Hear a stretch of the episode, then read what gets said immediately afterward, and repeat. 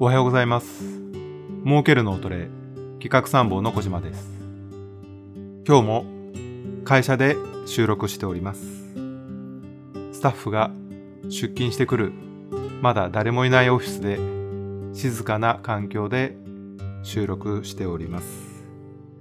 仕事前のソロミーティングを始めたいと思います。今日取り上げるネタは少し古い日経の記事なんですが11月23日の、えー記事をご紹介いたします。記事のタイトルが「電柱が宅配ボックスに」というタイトルです。少し記事の内容をご紹介いたします。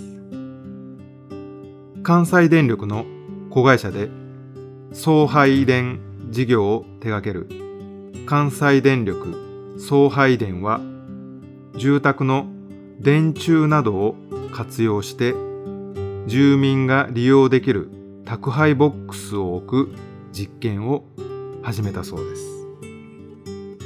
サービス名は街中宅配ボックスというそうです、えー利用の仕方ですけど利用時は不在表をもとに専用のコールセンターに連絡。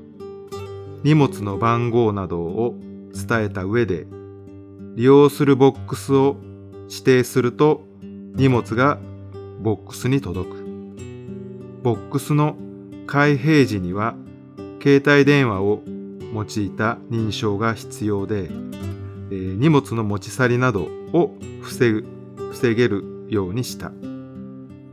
玄関前に荷物を置く置き配に比べセキュリティを高めた電柱への宅配ボックスの設置で利用者の利便性を高めるほか宅配クライシスとも呼ばれた物流業界の人手不足に一役買いたい考え国のスマートシティモデル事業の一環となるそうです。えー記事中にはですね、関電管内で約270万本の電柱を管理しているそうです。なるほど。電柱を利用するんですね。まあ、関西電力だからこその、あのーサービスだと思いますが、私はですね、この記事からですね、ここを利用した方が宅配ボックスとして面白いんじゃないかなというアイデアをひらめきました。それは、電柱も街中にありますが、自販機もたくさん街中にあります。私の住む田舎の町でもポツンと自販機が置いてあったり、家の前に置いてあったり、バス停だったり、いろんなところに自販機が置いてあります。その自販機の中に宅配ボックスを設置します。すると、何がいいかと言いますと、冷蔵ができるということですね。冷やしておける。暖かいというのはどうかはわかりませんけど、でも、あ、そうだ。デリバリーの荷物をそこに預けていくということもできますね。たくさんなくてもいいです。自販機に、例えば一つ冷蔵、一つ保温。まあ、冷蔵、そうだ、自販機は冷蔵と保温切り替えられますので、えーまたその切り替えるのもサービスとして面白いかなと思いますけど、自販機に宅配ボックスを設ける。しかも、決済もできます。